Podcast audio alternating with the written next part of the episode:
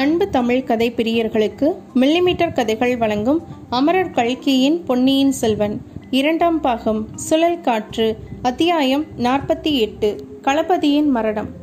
குதிரை மீது வந்த பெண்மணி யார் என்பது இளவரசருக்கு உடனே தெரிந்து போயிற்று. குதிரை நின்ற இடத்தை நோக்கி அவர் விரைந்து சென்றார். அவருடன் பூங்குழலியும் போனாள். மற்றவர்களும் சற்று தூரத்தில் தயங்கி தயங்கி போனார்கள். ஊமை ராணி அதற்குள் குதிரையிலிருந்து இறங்கிவிட்டாள். பின்னால் கூட்டமாக வந்தவர்களை சற்று கவலையுடன் பார்த்துவிட்டு பூங்குழலியிடம் சமிக்ஷை பாஷையில் ஏதோ சொன்னாள். பெரியம்மா காட்டில் ஏதோ அதிசயத்தை பார்த்திருக்கிறாள். அந்த இடத்துக்கு நம்மை வரும்படி அழைக்கிறாள் என்றாள். இளவரசர் அக்கணமே போவதென்று தீர்மானித்து விட்டார். மற்றவர்களும் தம்முடன் வரலாமா என்று கேட்க சொன்னார். ஊமை ராணி சிறிது யோசித்துவிட்டு சம்மதத்துக்கு அறிகுறியாக தலையே அசைத்தாள். போகும்போது எல்லாரும் அவள் ஏறி வந்த குதிரையை பற்றியே பேசிக்கொண்டு போனார்கள். அது அரபு நாட்டிலிருந்து வந்த அற்புதமான உயர்ஜாதி குதிரை இந்த மூதாட்டிக்கு எப்படி கிடைத்தது?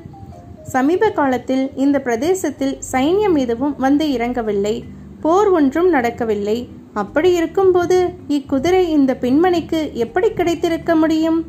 தொண்டை மாநாட்டின் முகத்துவாரத்தின் அருகில் சோழ நாட்டு கப்பல் ஒன்று கரை தட்டி புதைந்திருந்ததை பார்த்தோம்.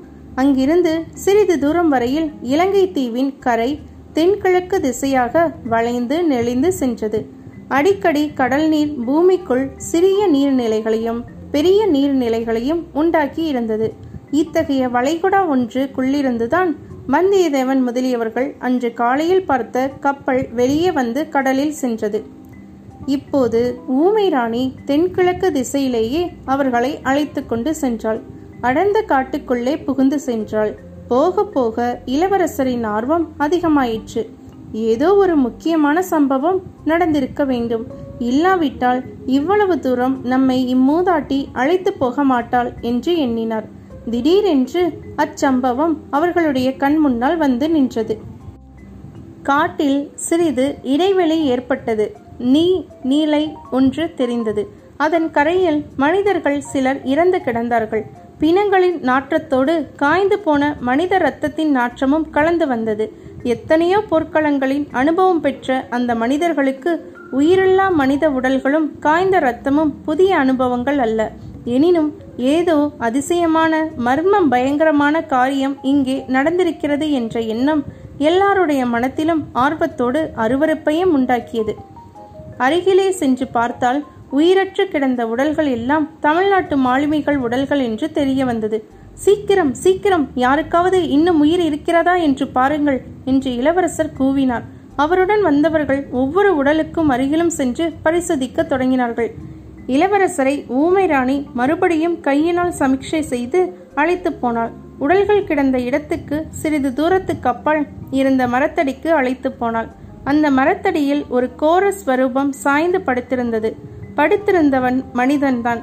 ஆனால் அதை நம்புவது கஷ்டமாய் இருந்தது உடம்பெல்லாம் காயங்கள். மண்டையில் பட்டியிருந்த காயங்களிலிருந்து ரத்தம் முகத்தில் வழிந்து மிக பயங்கரமாக செய்திருந்தது. ஒவ்வொரு கணமும் மரணத்தை எதிர்பார்த்து கொண்டிருந்த அம்மனிதனுடைய முகத்தில் இளவரசரை கண்டதும் மலர்ச்சியின் சிறிய அறிகுறி தோன்றியது.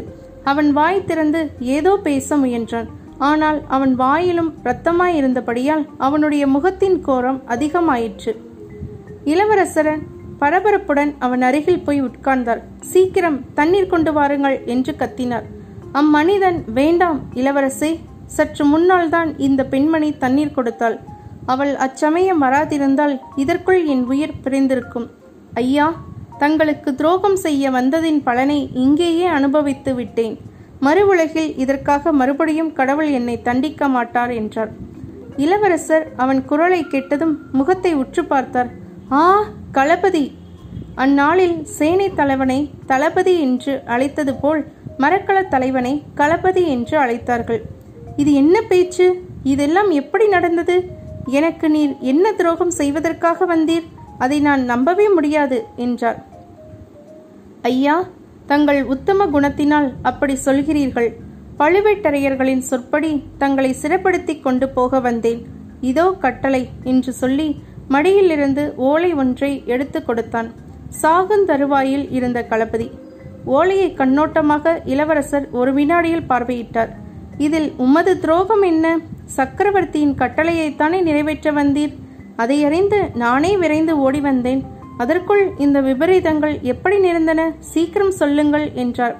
சீக்கிரம் சொல்லத்தான் வேண்டும். இல்லாவிட்டால் அப்புறம் சொல்லவே முடியாது என்றான் களபதி. பிறகு அவன் அடிக்கடி தட்டு தடுமாறி பின்வரும் வரலாற்றை கூறினான். சக்கரவர்த்தியின் கட்டளையை பெற்றுக்கொண்டு களபதி இரண்டு கப்பல்களுடன் நாகப்பட்டினத்திலிருந்து கிளம்பினான். அந்த வேலை அவனுக்கு பிடிக்கவில்லைதான். ஆயினும் சக்கரவர்த்தியின் கட்டளையை மீற முடியாமல் புறப்பட்டான். புறப்படும் போது பழுவேட்டரையர்கள் அவனிடம் கண்டிப்பாக சில கட்டளைகளை இட்டிருந்தார்கள். அதாவது இலங்கையை அடைந்ததும் தனியான இடத்தில் கப்பல்களை நிறுத்தி கொண்டு இளவரசர் எங்கே இருக்கிறார் என்று முதலில் தெரிந்து கொள்ள வேண்டும். பிறகு அவரை நேரில் சந்தித்து சக்கரவர்த்தியின் ஓலையை கொடுக்க வேண்டும். அதற்கு முன்னால் சேனாதிபதி கொடும்பாளூர் வேளாருக்கு இந்த செய்தி தெரியக்கூடாது. இளவரசரிடம் கட்டளையை கொடுத்த பிறகு அவராக வந்தால் சரி இல்லாவிட்டால் பலவந்தமாக சிறைப்படுத்தியாவது கொண்டு வர வேண்டும். இவ்விதம் சொல்லி தங்கள் அந்தரங்க ஆட்கள் சிலரையும் பழுவேட்டரையர்கள் களபதியுடன் சேர்த்து அனுப்பினார்கள். களபதி மனத்தில் பெரிய பார பாரத்துடனேயே புறப்பட்டு வந்தான். அவன் கீழிருந்த கப்பல் மாலுமிகளில் பலருக்கு எதற்காக இலங்கை போகிறோம் என்பது தெரிந்திருக்கவில்லை. இதனால் அவனுடைய மனவேதனை அதிகமாயிருந்தது அவர்களிடம் எப்படி சொல்லுவது என்று தயங்கினான். கப்பல்களை தொண்டை மாநாட்டின் முகத்துவாரத்தில் கொண்டு போய் நிறுத்திய பிறகு களபதி இன்னும் சில மாலுமிகளோடு காங்கேசன் துறைக்கு போனான். இளவரசர் அப்போது எங்கே இருக்கிறார் என்று விசாரித்து வருவதற்காகத்தான். தென் இலங்கையின் உட்பகுதியில் இளவரசர் பிரயாணம் செய்து கொண்டிருப்பதாக காங்கேசன் துறையில் தெரிந்து கொண்டு திரும்பி வந்தான். களபதி திரும்பி வருவதற்குள்ளே மாலுமிகளுக்கு விஷயம் தெரிந்துவிட்டது. பழுவேட்டரையர்களின் அந்தரங்க ஆட்கள் சிலர் இருந்தார்கள் அல்லவா? அவர்கள் மூலம் பிரதஸ்தாபம் ஆகிவிட்டது. களபதி திரும்பி வந்ததும் மாலுமிகள் கூட்டமாக சேர்ந்து கொண்டு களபதியிடம் கேட்டார்கள் பொன்னியின் செல்வரை சிறைப்படுத்தி கொண்டு போகவா நாம் வந்திருக்கிறோம்? என்று வினவினார்கள். களபதி உண்மையை கூறினான். நாம் ராஜாங்க சேவையில் இருப்பவர்கள் சக்கரவர்த்தியின் கட்டளையை நிறைவேற்ற வேண்டியவர்கள் என்றான். எங்களால் அது முடியாது. இது சக்கரவர்த்தியின் கட்டளையும் அல்ல பழுவேட்டரையர்களின் கட்டளை என்றார்கள். பின்னே நீங்கள் என்னதான் செய்ய போகிறீர்கள்? என்று களபதி கேட்டான். மாதோட்டம் சென்று இளவரசருடன் சேர்ந்து கொள்ளப் போகிறோம். மாதோட்டத்தில் இளவரசர் இல்லையே. இல்லாவிடில் சேனாதிபதி கொடும்பாளூர் வேளாரிடம் சரணடைவோம். களபதி அவர்களுக்கு எவ்வளவோ சொல்லி பார்த்தும் பயனில்லை. களபதியுடன் நிற்பதற்கு பழுவேட்டரையர்களின் அந்தரங்க ஆட்கள் உட்பட சுமார் பத்து பேர்தான் சம்மதித்தார்கள். பத்து பேரை வைத்துக்கொண்டு இருநூறு பேரை என்ன செய்ய முடியும்? சரி அப்படியானால் இப்போதே போய் தொலையுங்கள். பின்னால் வருகிறதையும் அனுபவித்துக் கொள்ளுங்கள். என்னால் இயன்ற வரையில் என் கடமையை நான் செய்வேன் என்றான் களபதி. மாலுமைகளில் பலர் இரண்டு கப்பல்களில் ஒன்றை செலுத்திக் கொண்டு மாதோட்டம் போகலாம் என்று உத்தேசித்தார்கள். மற்றும் சிலர் அதை ஆட்சேபித்தார்கள். ஆகவே கப்பலில் இருந்து இறங்கி தரைமார்க்கமாகவே புறப்பட்டார்கள். புறப்படும் அவசரத்தில் அவர்கள் ஏறியிருந்த கப்பலுக்கு நங்குரம் பாய்ச்சவில்லை. கப்பல் நகர்ந்து நகர்ந்து சென்று கரை தட்டி உடைந்து மண்ணில் பதிந்து விட்டது. இதற்கு பிறகு களபதி மற்றொரு கப்பலுடன் அங்கே இருக்க விரும்பவில்லை. காங்கேசன் துறையில் அவன் ஒரு செய்தி கேள்விப்பட்டிருந்தான். சில நாளைக்கு முன்பு முல்லைத்தீவுக்கு பக்கத்தில் அரபு நாட்டு கப்பல் ஒன்று உடைந்து முழுகிவிட்டதென்றும் அதிலிருந்து தப்பி பிழைத்த மூர்க்க அராபியர்கள் சிலர் அந்த பக்கத்தில் திரிந்து கொண்டிருந்ததாகவும் சொன்னார்கள்.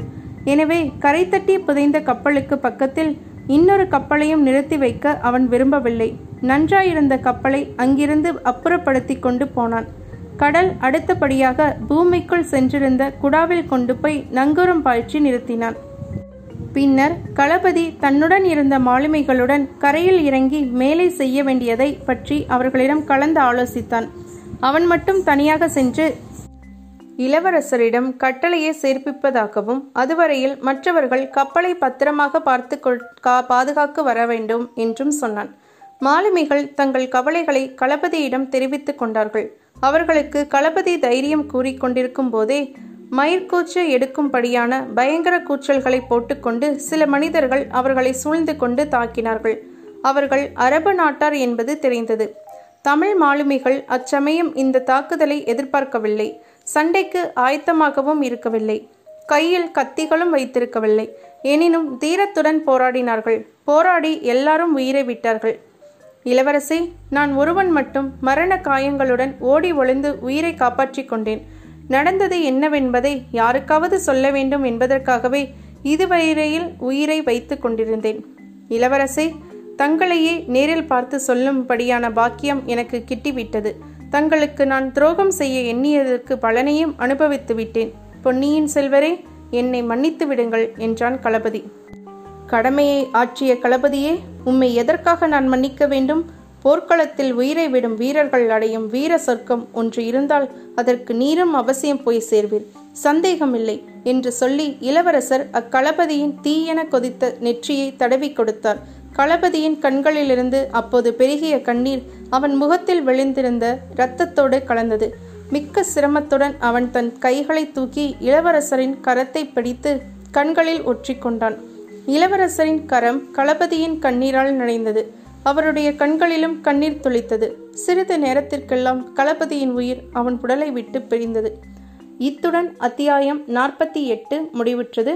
மீண்டும் அத்தியாயம் நாற்பத்தி ஒன்பதில் சந்திப்போம்.